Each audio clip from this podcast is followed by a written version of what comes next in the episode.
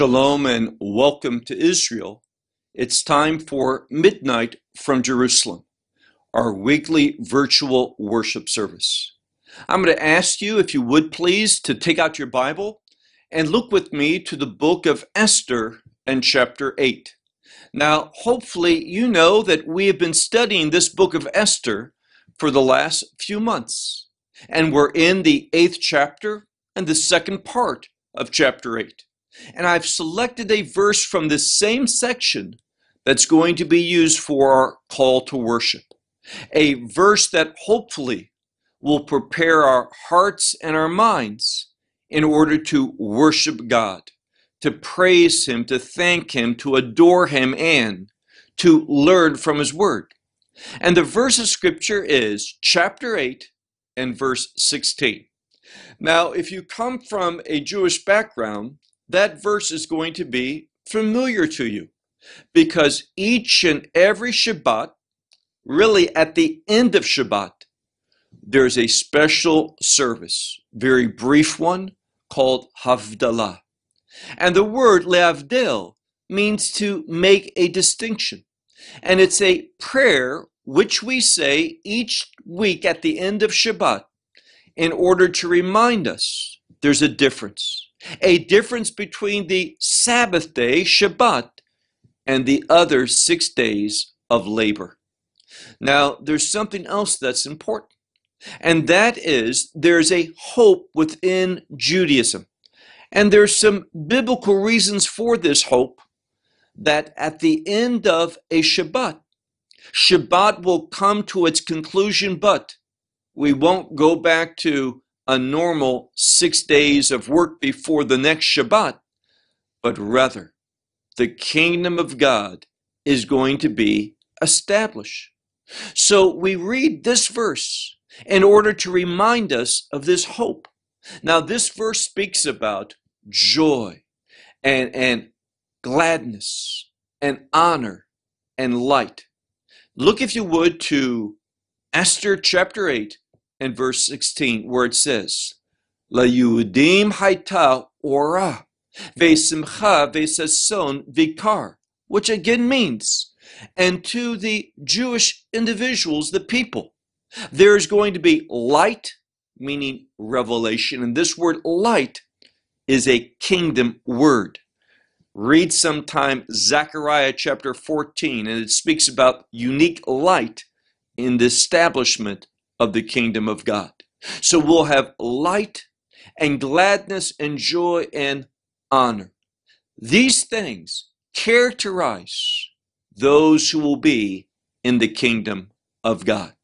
And I share this because I want to underscore what I've shared with you many times, and that is this book, Megillat Esther, the book of Esther, or the scroll of Esther, has much insight, many principles that help us understand the kingdom of God. What is going to take place in order to bring about a change, to overturn this world from its present condition to a new condition, the kingdom of God. Well, with that said, let's uh, look at this verse. I want to read it carefully where it says, La Yudim Haita Ora Vesimcha Vesason Bikar. To the Jews, there will be light, gladness, joy, and honor. Now, some of the Hasidim, they point out when you look here, there's four things light, gladness, joy, and honor. Four is a number that reflects the world and it speaks about a transformation of the world from what it is now to what it will be a place of joy, gladness, honor, and light, meaning the presence and the glory of God. In other words, we could just summarize this by saying, we have a marvelous hope. Well, now let's turn to another piece of scripture from the book of Deuteronomy, Deuteronomy chapter 6, and of course the fourth verse for the Shema. Deuteronomy chapter 6 and verse 4 which says, Shema Yisrael, Adonai Eloheinu, Adonai Echad. Baruch Shem Kavod, Machuto Leolam Vaed. ואהבת את אדוני אלוהיך בכל לבבך ובכל נפשך ובכל מאודיך. והיו הדברים האלה אשר אנוכי מצווך היום על לבביך. ושננתם לבניך, ודיברתם בם בשבתך, בביתך ובלכתך, בדרך, ושרפך וקומך. ושרתם לאות על ידיך, והיו לטוטפות בין עניך, וכתבתם על מזוזותיך ובשיריך. And let's read this in its translated form, where we read beginning in verse 4 Hear, O Israel, the Lord our God, the Lord is one. And you shall love the Lord your God with all of your heart, with all of your soul, and with your very essence, with all the very essence of yourselves. And these things which I command you today shall be upon your hearts, and you shall teach them diligently to your children, and you shall speak of them when you sit in your house, when you walk in the way, when you lie down, and when you rise up. And you shall write them, or excuse me, bind them. Ukshartam, you shall bind them uh, as a sign upon your hand, and as frontlets between your eyes, the tefillin. And, and you shall write them upon the doorposts of your homes and upon your gates. Now, after saying that Deuteronomy verses, let's go now to a time of prayer. Father God, we, we come before you seeking your presence, your insight, your wisdom in our life. Lord, we want to be obedient servants. We want to hear from you, understanding your revelation and obeying it, putting it into practice in our life. God, use us for your purposes. Reveal to us whatever we are called to do.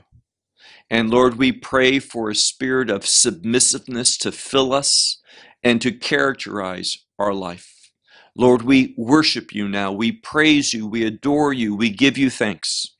And we come before you in a spirit of anticipation that you will speak to us, that you will bring change into our life, and that we will bring change into this world that you are pleased with. Lord, we want to be individuals that that are used by you to be a blessing to others. So Father, open our eyes to your purposes. Anoint us with all that we need through your Holy Spirit to carry out what you would have us to do. Lord, we pray this evening for those who are hurting, those who are in despair, those who are plagued by discouragement, those who are sick, those who have other ailments. Lord, we pray for healing. We pray for restoration. We pray for your power to, to change their circumstances, that they might overcome those things of the enemy, and that they might do so victoriously and praising you for these changes that you bring. Lord, help us to be helpers. Help us to be people who are instruments of blessings. Lord, we pray for, for those who are in leadership positions. We pray for our governmental leaders that they would look to you and your word for, for instruction, that they would be godly leaders.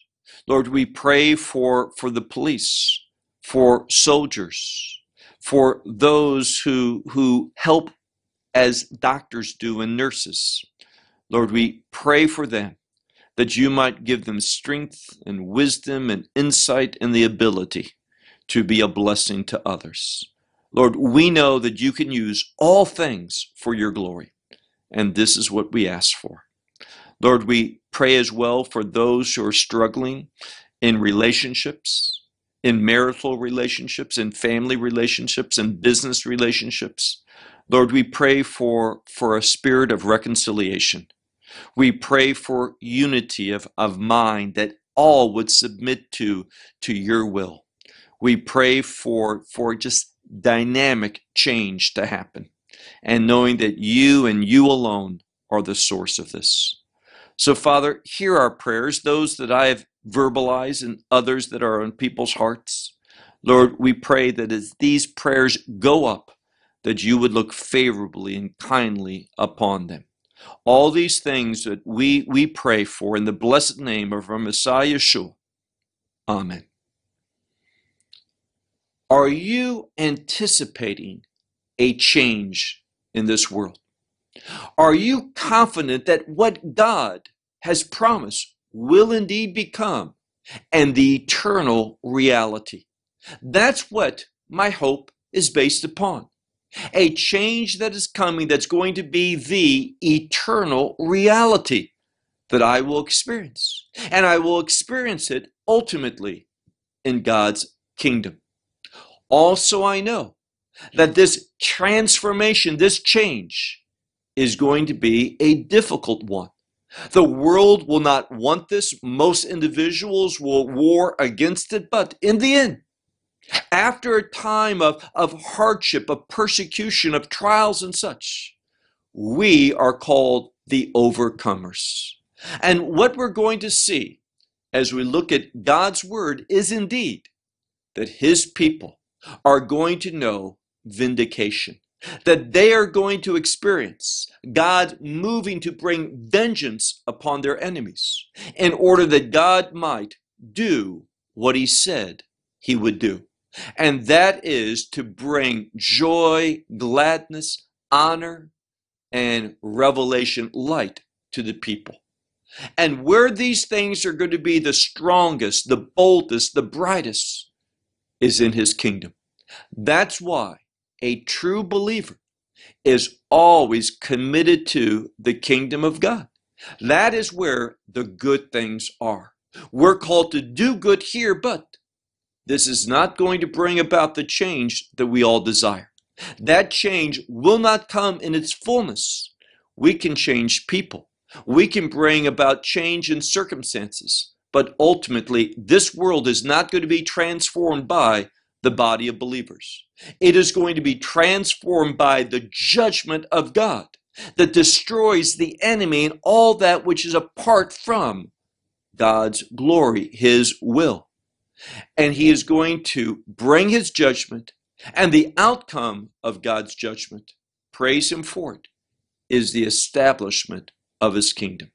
Well, take out your Bible and look with me to the book of Esther. And as I said earlier, Esther and chapter 8, a very significant chapter. Now, we have seen a few weeks ago that God began to move in this account of, of the time of Mordecai and Esther. How God began to use that which was evil, that which was against his purposes, God began to use it and change these things to bring them into his will to use them for His glory and His desire to bring victory for His covenant people.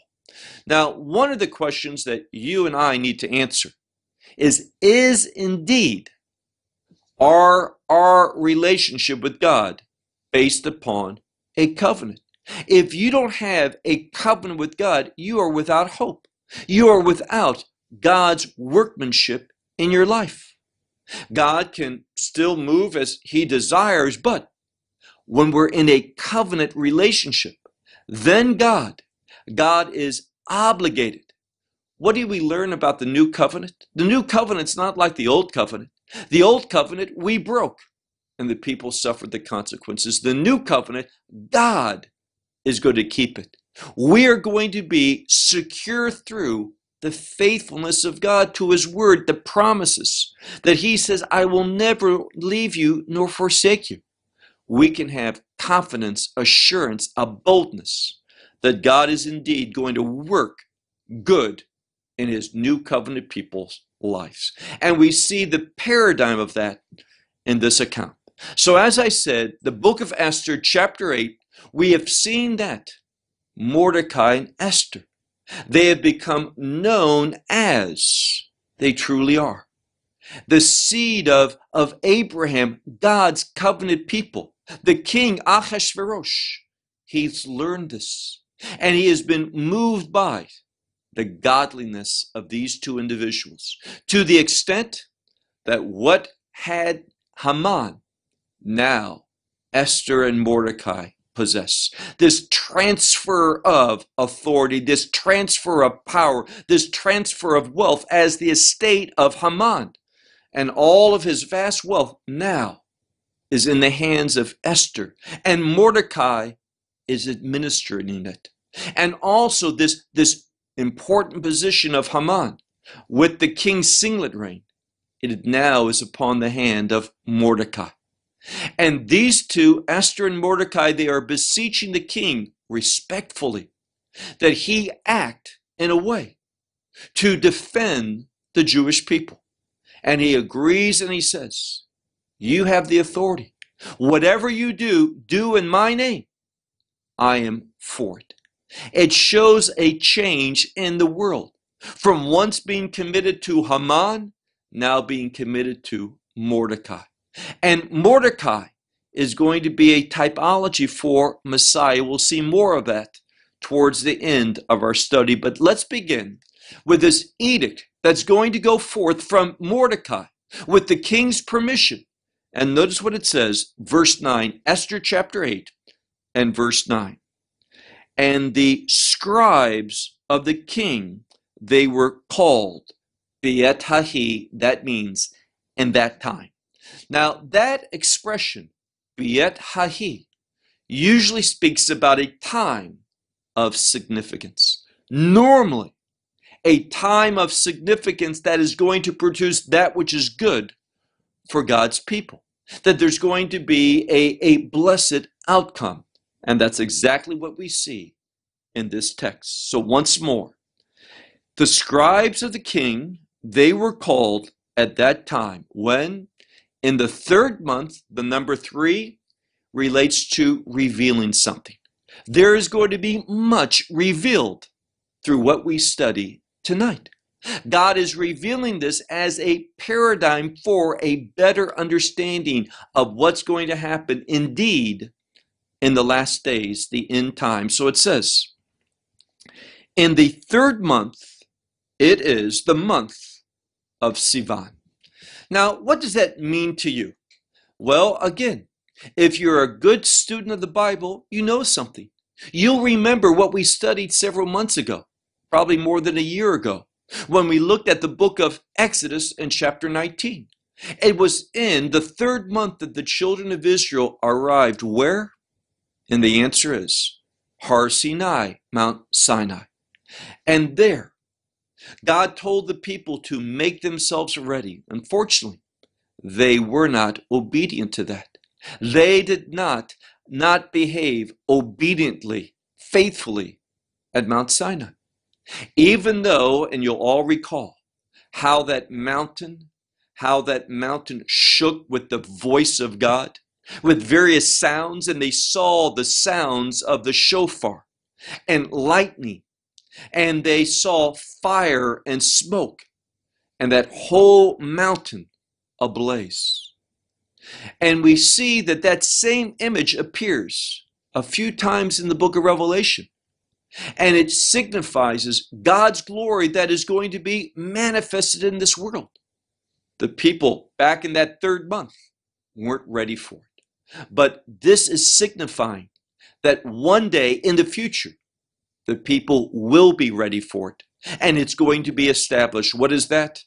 The kingdom purpose is what God desired. So once more, it says that this took place in the third month, which is the month of Sivan.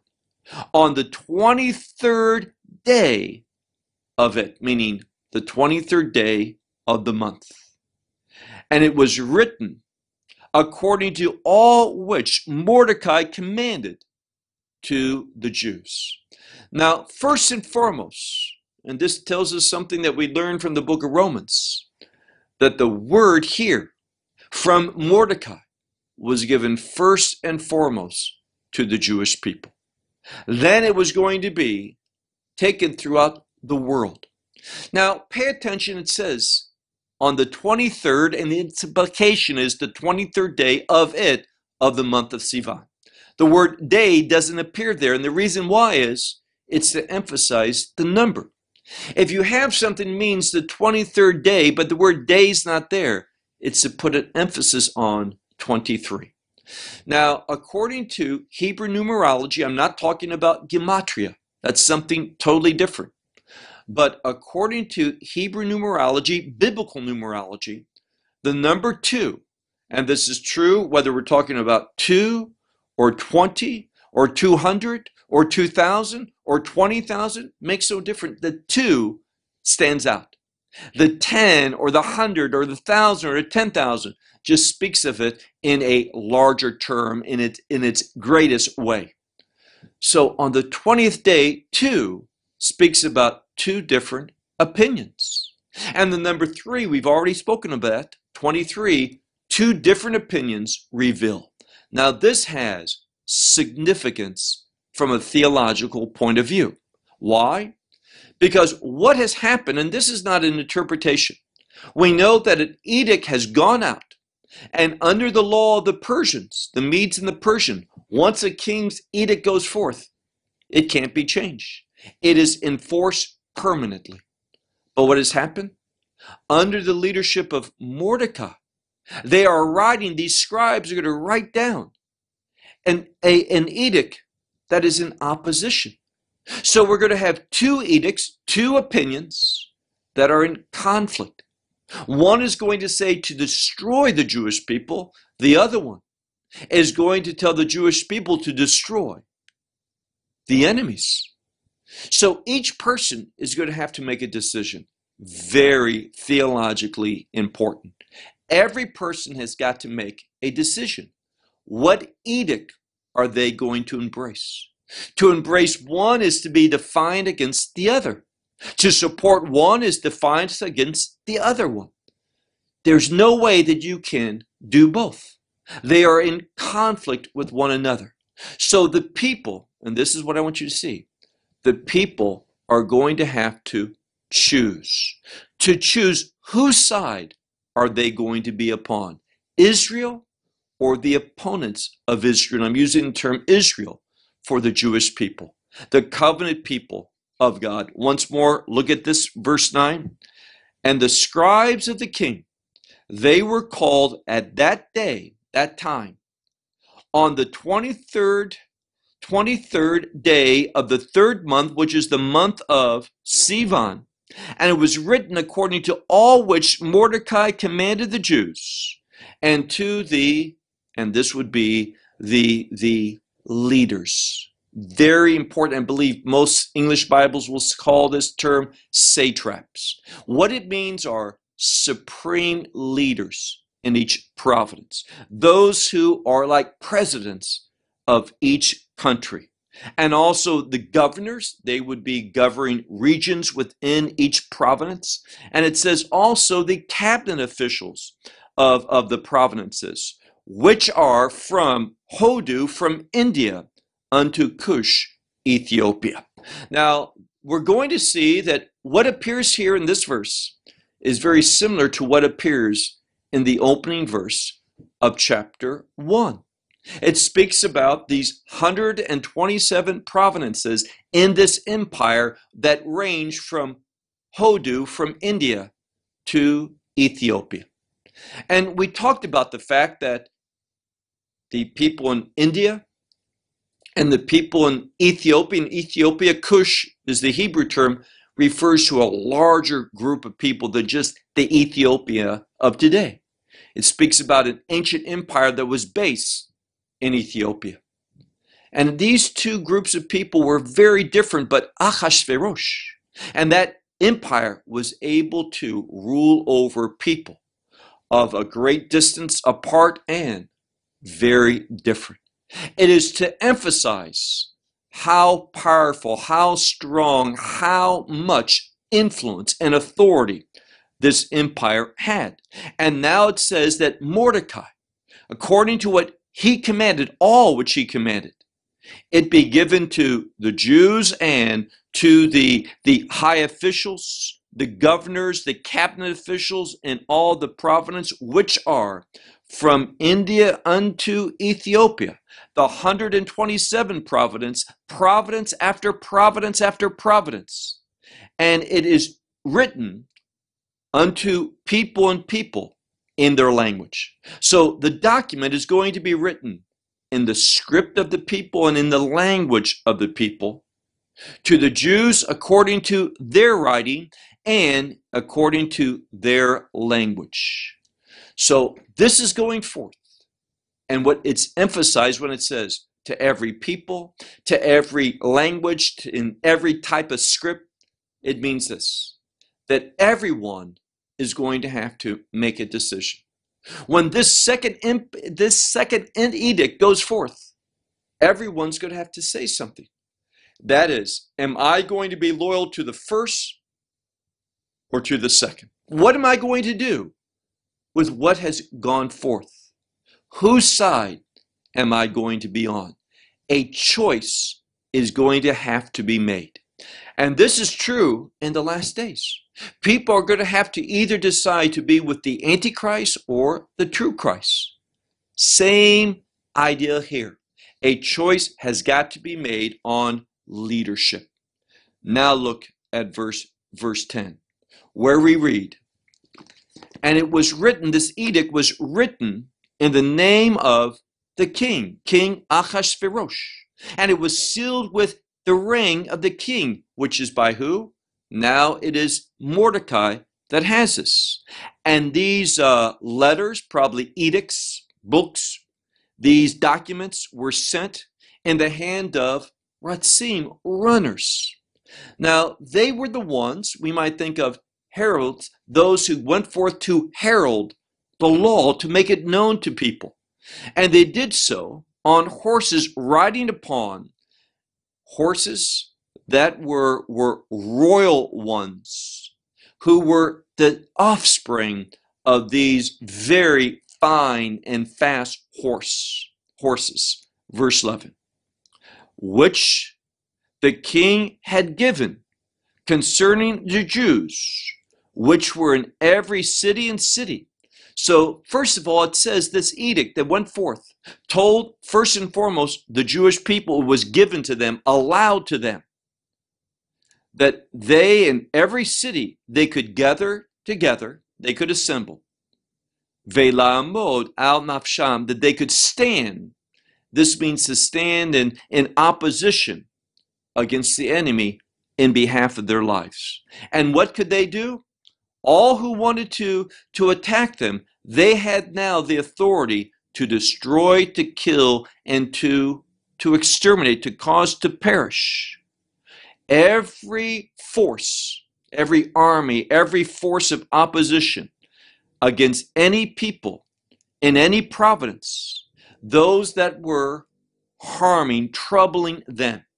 Now, by the way, this word for those who are troubling is the same root that we find in the book of Jeremiah, chapter 30, verse 7, where it speaks about Etzerah Yaakov, a time of tribulation, a time of trouble for Jacob. And the language is the same because we're going to see in the last days because of Israel's rejection of the Antichrist.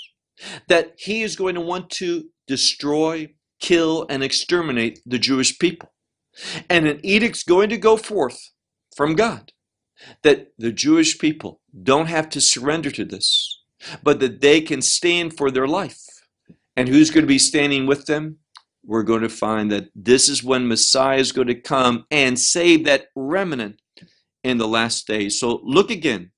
We read verse 11, which the king gave to the Jewish people that in every city and city that they could assemble, they could be gathered together in order to stand for their life and to destroy, to kill, to exterminate every force, every army of the people, and in every providence that wants to trouble them. And they could kill not just the army, but also child and woman, and to take plunder of their possessions. So again, if you read that first edict that Haman went out, it's the exact opposite. You have a choice. You can either obey Haman's and want to kill the Jewish people in order to plunder and take their possessions, but they now, any those who are troubling them, they can kill, destroy, exterminate, and plunder their possessions. So we see two similar but but opponent opposing edicts at, at work here. And again, each person was going to have to make a distinction of what they were going to do. Look now to verse 20, 12, verse 12, where it says, Beyom. Now, again, the more that you're able to study the scripture in the original language, you'll see phrases that repeat themselves. And these phrases that repeat themselves are in sometimes some very unique, important contexts. And what happens is, Beyom Achad. We see that, for example, in the book of Genesis, but we also see it in the book of Zechariah 14. And this Beyom Achad, in one day, and the number Achad, one, oftentimes relates to God who is one. We say that each week in the Shema. So it's the day of God. And that same expression on one day is found in Zechariah 14, where it speaks about the uniqueness of the kingdom of God. That there's going to be a time, one day, a new condition, and that new condition that is full of light, a unique light, is going to characterize the establishment of the kingdom of God. So when I look at verse 12 and I say, or I read, Beyom Achad, on one day, this gives me a kingdom context. It says, in one day, in every providence or in all the providences of the king Achashverosh, on the 13th day of the month, on the 12th month, which is the month of Adar. Now, first of all, 13. Again, 13, normally when we think of that, we should think of 12 and 1. We just came across the number 1 in the same verse. So 1 and 12, 1 is God, 12 the people of God. And we find the 12th month Adar, the number 12 is a kingdom number. You say, well, where's that found in the Bible? Read Revelation chapter 21 and chapter 22. When it speaks of the kingdom of God, the New Jerusalem, what number appears there? 12 and 12 and 12 and 12 over and over and over. We see that number 12 sometimes 12 times 12, 144. So 144 144,000 makes no difference. We're speaking about a kingdom number. And here the number 12 refers to what the kingdom of God is going to be like. There's going to be unity between the people of God and God. 13. And this is all a kingdom outcome. So we read, look again at verse, verse 12. On one day, in all the provinces of the king, King Achashverosh, on the 13th day of the month, on the 12th month, which is the month of Adar. So here we're going to see something that is very, very unique. The word Adar can mean something that is special, something that is glorious in a unique way. Verse 13. A copy of this writing, of this edict, it was made or given, set forth as a law in every providence and providence. Publish to all the people. Now, the word publish is the word galui, meaning it was made reveal.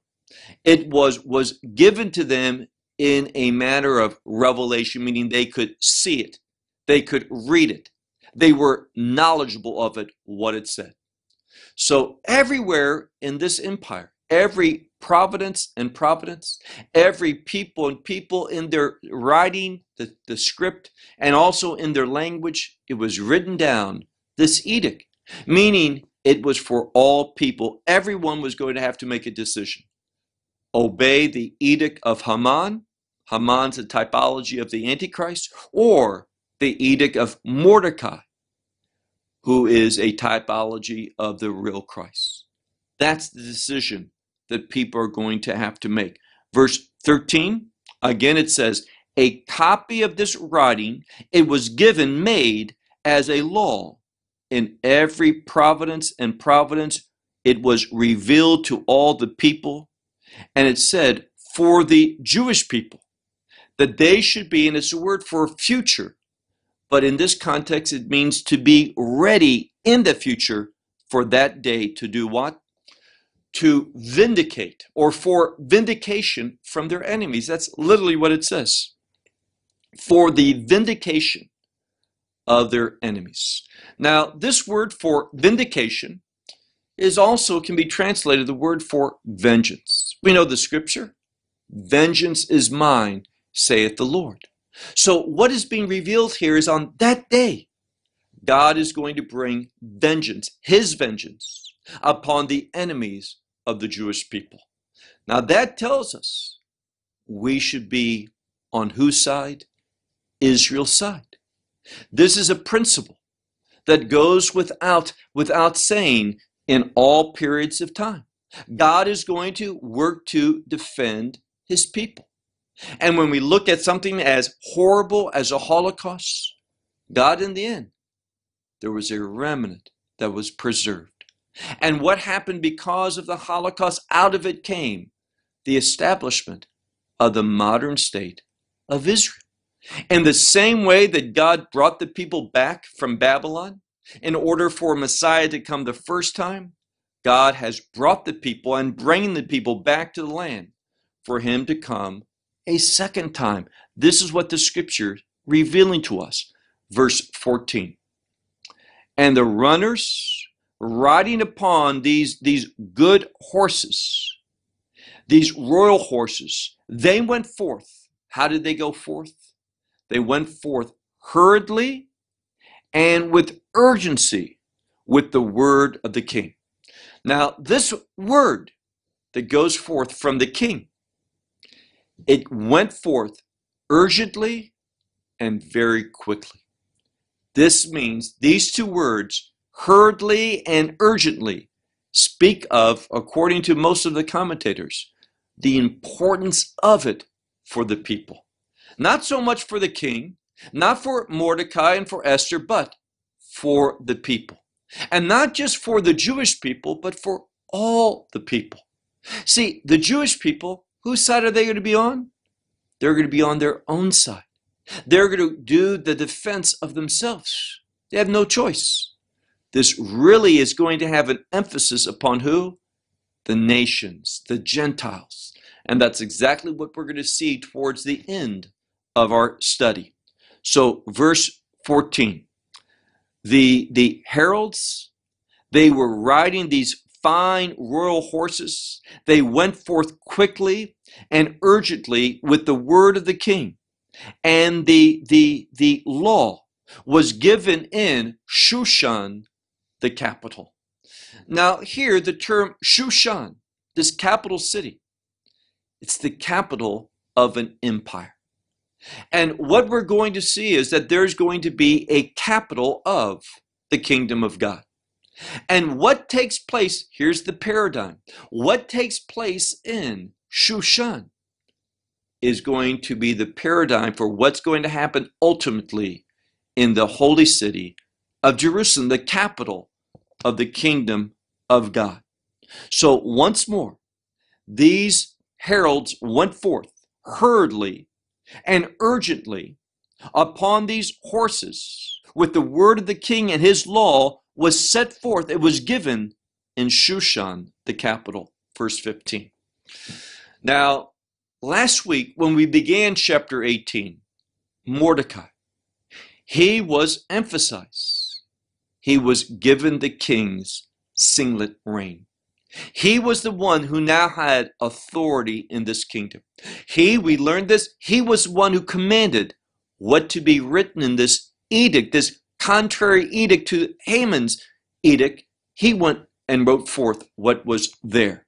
But notice verse 15. And with the next three verses, the last three verses of this chapter, we see great significance. Verse 15. And Mordecai went forth from the presence of the king. And how did he go forth from the presence of the king? He was dressed in royalty. Now, in one way, we see the term king being used as the supreme authority. Yes, Mordecai. He is ruling, he has the signet ring, the token of the authority, but he received it from the king. And Mordecai is a typology for the true Messiah. And now we see when the king is making wise decisions, this king now, he kind of is a paradigm for God the Father.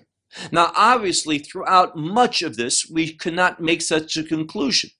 But here there's a change. And the authority in the world, God Almighty, He is empowering the, the, the Messiah, the, the real Messiah, to bring about His changes.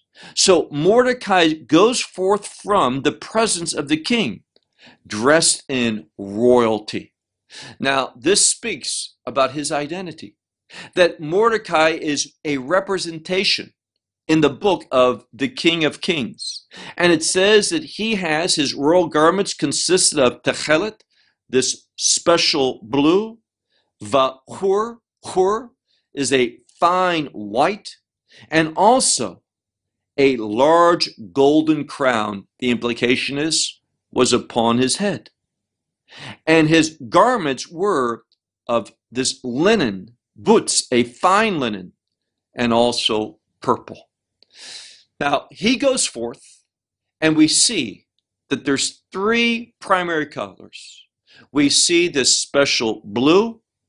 We see as well this, this white, this fine white, and then also these linen garments of argaman, which is royal. Now, blue signifies the heavens, white purity, and argaman royalty, this purple of royalty. And this is what Mordecai displays the things of the kingdom of heaven, the purity of, of the will of God. And then finally, the king, the rule of, of the King of Kings. And it says here that he goes forth, and notice it says, and the city of Shushan was joyful and glad. Very important that we see this. Now, when Haman and he his edict went forth, the city was embarrassed. The city was confused. But now with Mordecai being revealed, and remember, Haman wanted to be the king. When, when he was given the opportunity to say what the would be good for one whom the king delighted in, and he thought it was himself, he says, Put that royal garment upon me, put that crown upon my head, let me ride in an exalted manner on the horse of the king throughout the city. That's what he wanted. But he didn't get it. God hindered that in the same way that God is going to hinder everything that the Antichrist wants, it's not going to be fulfilled. Who's going to take the real leadership? Who's going to rule over the king of, of, of God, the kingdom of God? It is going to be the true Messiah. And when that happens, there's going to be joy and gladness in the capital city. Verse 16. Now, verse 16 we use for a call to worship. It simply says, La Yudim Haita ora. Vikar.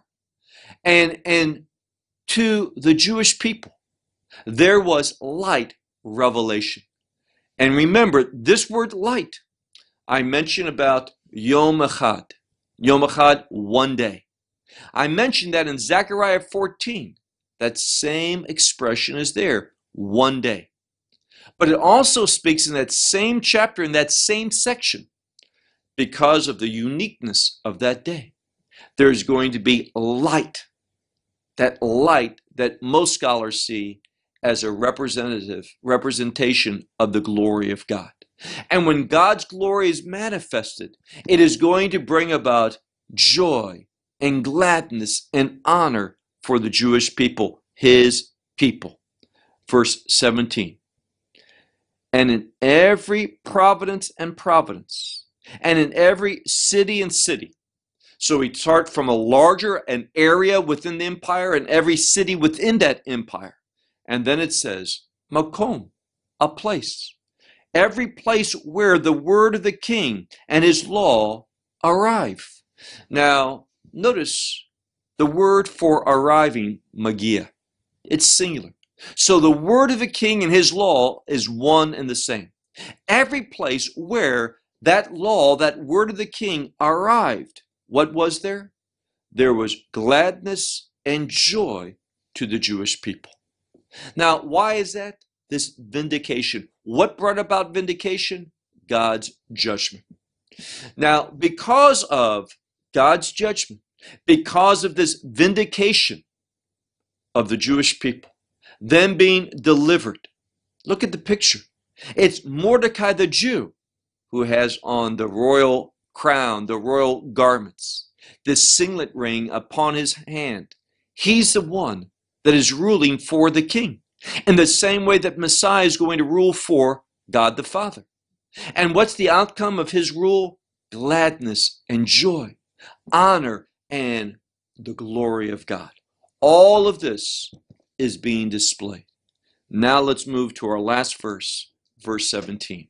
Here we find a very important conclusion. And this foreshadows, it's a typology, this whole book, a typology of what's going to happen. Let's read it. I'm going to read it in Hebrew slowly, and then we'll translate it where it says, Becho midina umidina ubecho ir ve'ir. Now this says, in every providence and providence, in every city and city, makom asher devar hamelech vedato magia, and in every city and city, the place where the word of the king and his law arrived, there was gladness and joy for the Jews. Mishteh, also, there was a banquet. This is a banquet of rejoicing, of happiness, of, of, of thanking God. Mishteh is related to, to wine, which is a symbol of, of happiness. And it was a Yom Tov. A Yom Tov is a holiday, a good day, an appointed day from the Lord. So all of this is happening for the Jewish people. And here's what I want you to see. Ve'rabim me'amei ha'aretz mit yahadim. So important. And many. Now, this word rabim. See, Hebrew is such a unique language. Rabim can mean public in a public, visible way, but it also can speak about the majority, the most, the most individuals. In a public way, what did they do? It says mit yahadim. Now, if you want to say that a, a person converted, it's mit gayer. But if a person converts to Judaism in the biblical language, it's mit yahed. What does that mean? It's from the word for a Jew. He became a Jew. Now, what it means is he became a praiser of God, one who gives thanks to God. So here it says, many of the people of the land, and here it means the earth. Ha'arts can mean the land or the earth, the world. Many of the people of the earth, they did what? They became Jews. Now, some Bibles will say masqueraded. Some will say pretended. This is not what it means. It means that they became like the Jewish people. They became those who gave thanks and praise and honor. They recognize God. That's what it's saying here. Why did they do that? It says, Ki nafal pachad hayudim alehem. Because fell fear of the Jews upon them. Now, this has some very important implications that we're going to conclude with. First and foremost, there's a difference between the word yirah, fear, like the beginning of wisdom is the fear of the Lord. That word fear, yirah, has to do with giving God priority. Now, there's no doubt that they were doing that. That's why they, they did what's said here. They became as Jews because they wanted to give priority, but the cause was fear. They saw how God moved for the Jewish people. And they did the opposite of Anshe Jericho, the people of Jericho. The scripture says, Rahav, Rahab said, we, we know what happened, what the God of Israel did for these people at the Red Sea against these two great kings, how you destroyed them. We've heard all of this, and the fear of God has fallen upon us. But they wouldn't respond. This is not the case. There's going to be a response like there was in the days of Mordecai. There will be in the days of the Messiah. At his second coming, there's going to be a remnant of people that are left over after this war for Jerusalem. That they're going to see God in, in defending his people. And they're going to be moved by that and begin to praise God, thank God, and join with the Jewish people. That's what they're going to do, and they're going to do so publicly. That's what the book of Esther's revealing to us. There is so much wisdom, principles, truth, paradigms within the book of Esther that gives us a proper way of understanding what will be. Remember, this is not actually called the book of Esther, but it's called Megillat Esther, the scroll, which comes from the word for rolling up or unrolling, revealing certain things, godly things about what will be in the last days. The book of Esther, so much wisdom for us to be ready for the last days. Well, I'll close with that, remembering next week we will begin chapter 9 of this book. It's a long chapter, but a very informative chapter. Once more about what will be paradigms, examples of what will happen in the end times. Until then, may God bless you. Shalom from Israel.